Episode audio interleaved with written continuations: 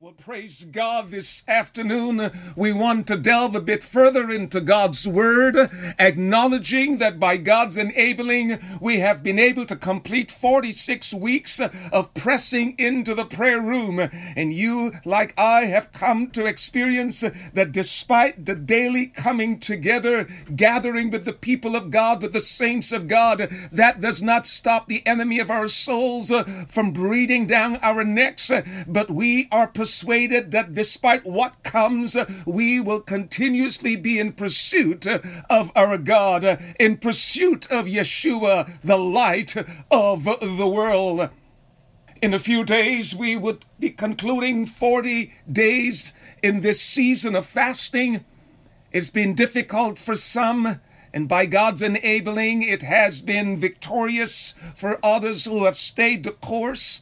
I want to encourage you, my sisters and brothers, that there is still time for us to press in. There's still time for us to experience uh, being with God in fasting and prayer for a day, for half a day, or for whatever period of time the Lord would allow you to engage as you acknowledge the need to come before Him in fasting and prayer. Fasting is not for us to move God, but it is that which certainly prepare us and uh, it cultivate within your heart and mind uh, that which God can work with. Fasting helps us to stay humble before God, and I trust the Lord that as we give ourselves in these remaining days to fasting, that we will experience what God has ordained for each and every one. The scripture tells tells us that when we pray, we ought to pray this way. It's in the same context of the verbiage we find those words, and when you fast.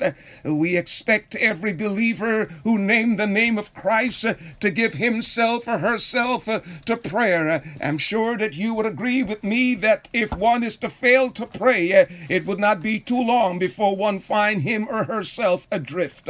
And if one is to fail to fast, I say that we too will experience uh, the drifting of the soul. But God, who is faithful, uh, and the blessed Holy Spirit, whom He has given and made available to each and every one of us, is here to aid us as we pursue Him, even in fasting and prayer. The scripture text this afternoon is coming to us from Matthew's Gospel, a familiar text to many, but one that is worth delving deeper into today. I'd like for you to follow along with me as we read from Matthew's Gospel, the 15th chapter, verses 21 through the 28th verse. Let us read the word of the Lord. It says, Leaving that place, Jesus withdrew to the region of Tyre and Sidon. A Canaanite woman from the vicinity came crying out, Lord, son of David, have mercy on me. My daughter is demon possessed and suffering terribly. Jesus did not answer a word. So his disciples came to him and urged him, Send her away for she keep crying out after us. The 24th verse, he answered, I was sent only to the lost sheep of Israel. The woman came and knelt before him. Lord, help me, she said. And he replied, It is not right to take the children's bread and toss it to the dogs. The 27th verse, Yes, it is, Lord, she said. Even the dogs eat the crumbs that fall from their master's table.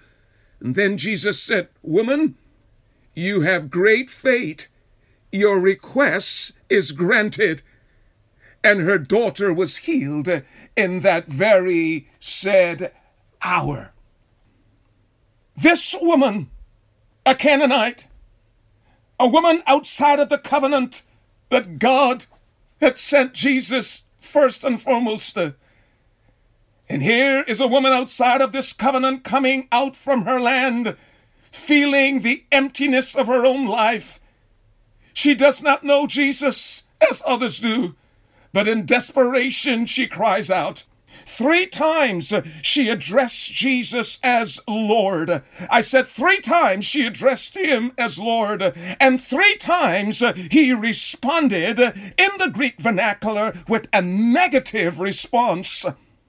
As women and men of God, I'm sure that you too can attest to those times uh, when it seems as though heaven was as brass locked up.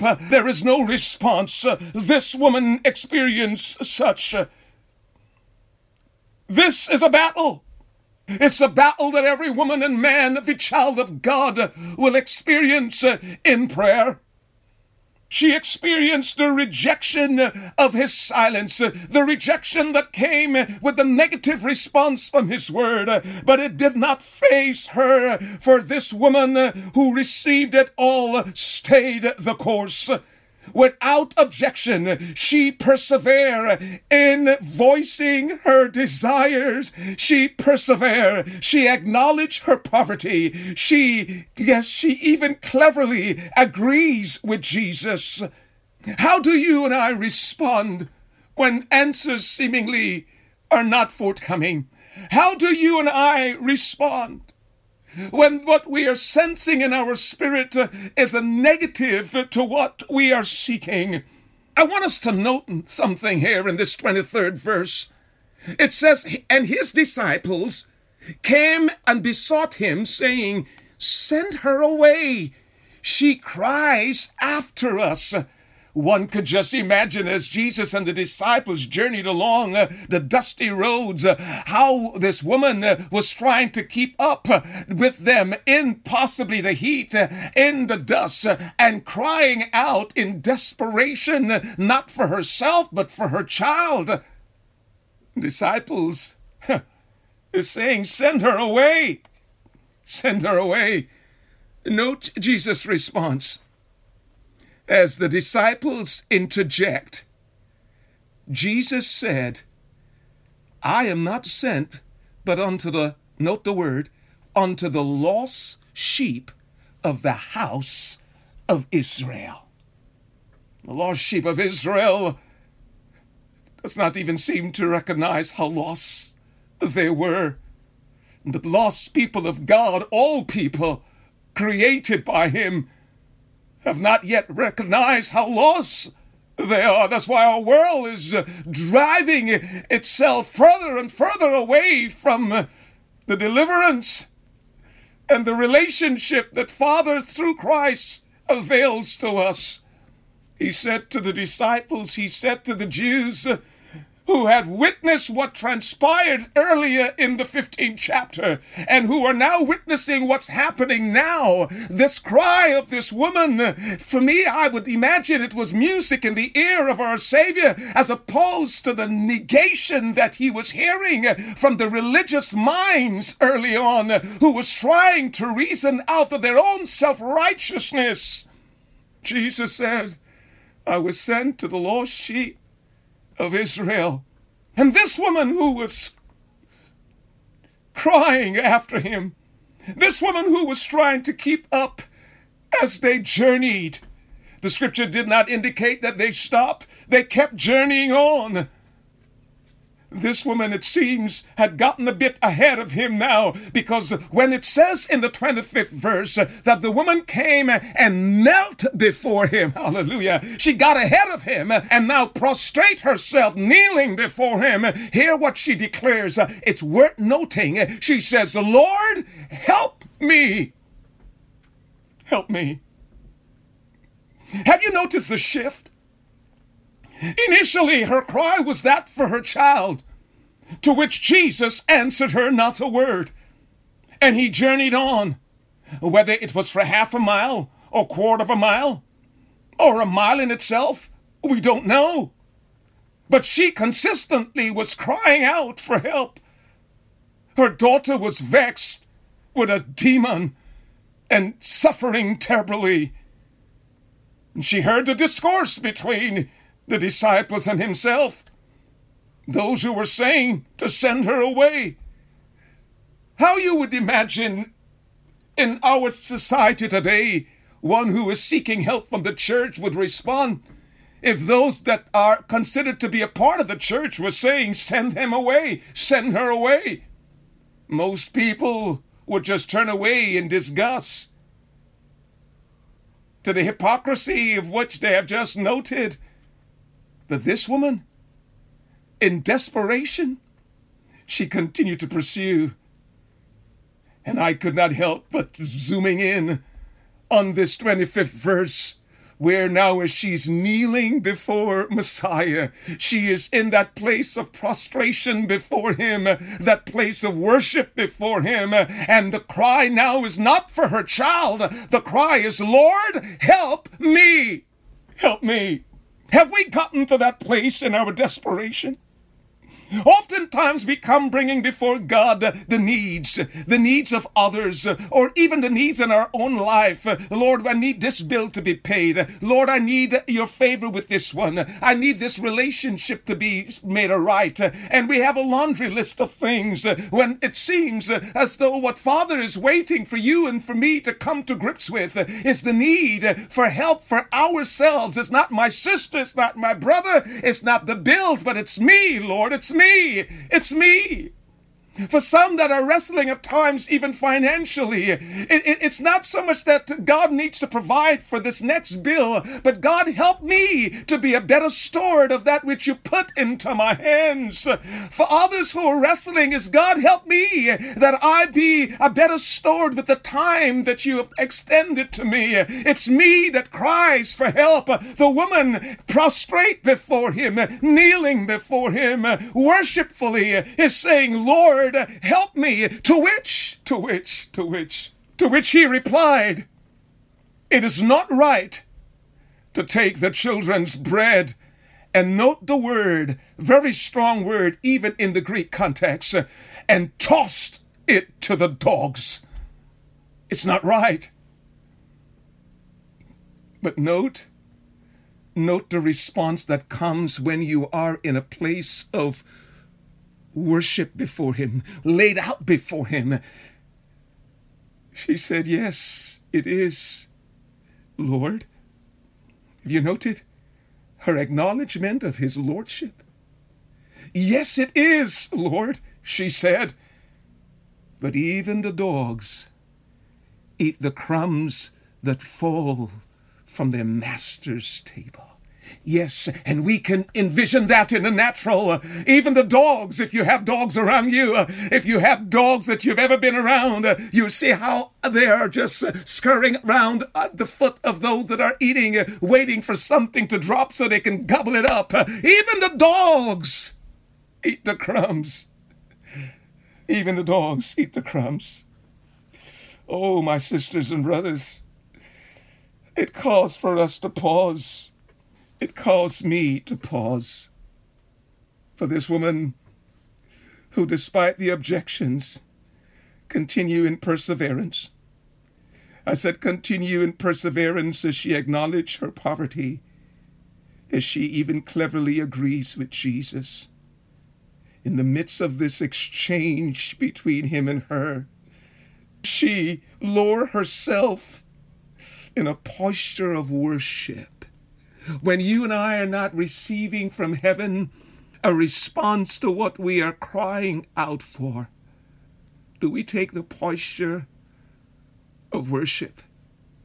She took the position of worship and laid bare her heart when she responded. No longer she even petitioning him for her daughter, but she is simply begging help me. Help me. Father who sees our hearts, await the cry for help so that He can make you and I right. we are not going to be of any great help to others, even as He work or desires to work through us, until we allow Him to make right what is wrong in us. Help me, Lord. And she now recognized that a simple scrap from the from the Eucharistic table, a simple scrap that falls, a crumb that falls from the table, would be sufficient. It will suffice. Hallelujah. In the Song of Solomon, it speaks about how beautiful you are, my friend. How beautiful. In this shadow I delight to sit, and his fruit is sweet to my taste. She stayed the course. Desperation caused her to stay the course. I wonder at times how desperate we really are. When it seems as though we're not willing often to go the distance. Desperation will cause us to stay the course. Desperation for a response from the Father will cause us to go where we have not gone before. Desperation will cause us to stay the course uh, despite the rejection, despite the objections, and will cause us to be recipients of the blessings that comes from the hand of God. I want to note in closing that this conundrum of prayer has been fruitful. Jesus has taken this, uh, this soul that he has loved from eternity. Yes, even this Canaanite woman he loved from eternity. Because he was sent not just to the lost sheep of the house of Israel, but the purpose was so that the lost sheep of the house of Israel would be the means by which the gospel message would have reached the entire human race. Yes, he was sent to us all. He has purified her desire, her longing for consolation other than him. He has said, has purified her desire. So often we are desiring him and we're desiring other things. Woman coming out of Canaan, crying out in desperation, recognizing that this which is tormenting her daughter is that of the evil one. She is demon possessed and suffering terribly. It was her child and she was not willing to let go. But confronting the master, I said confronting the master and staying the course, soon caused her to see that there was a greater need than that of her daughter, and that was the need of her own soul. And as she recognized that, she responded. And he responded to her first with silence, second with rejection, and then we see, thirdly, he answered eventually when her fate had risen to such a level. Jesus said unto her, As he is positioned to say unto you and unto me this day, if we stay the course, I said, if we stay the course, even when it seems as though there is no answer, if we remain in the battle, and my sisters and brothers, you and I are summoned to stay in this battle, in this season of fasting. The Lord may have you once a week or once a month to stay the course, fasting once a month, fasting twice a month, fasting from other things that the Holy Spirit will bring into your heart and mind. But if we remain in the battle, even you and I will hear the response Great is thy faith. Great is your faith. Be it unto thee even as thou wilt. And the word of God says, and her daughter, hallelujah, the healing that she received transmit to her child, her daughter, was made whole from that very hour. If there is one rule for this battle of prayer that you and I must hold faster today as we conclude our time together. All will agree it is this. And the rule is to stay. Remain. Don't give up. Persevere. Do it. Do it again. Do it again. Pray. Pray again. Pray again. For intimacy with Father is there as you and I stay the course, remain in the battle, And to God this day, and as we go forth into the furtherance of this month, that you, like me, despite how many times you experience being knocked down, stay before Him who has the words of eternal life, who has the words of deliverance, who has exactly what you and I and our souls stand in need of. Father, as we prostrate before you like this woman had done, let transformation be experienced in our hearts and lives. My sisters and brothers, under the sound of my voice, we are going somewhere. Yes, we are. Every day we're getting closer to eternity. And the God who loves us has availed to us his only begotten Son, Christ Jesus. Let us in desperation be in pursuit of him, not just for a season, but for all time. Let us seek him while he may be found. Let us experience from his hand the healing, not just for others, but how about the healing for ourselves? Father, you see every heart being bowed before you. You see me. Yes, I stand in the need. I lift my hands.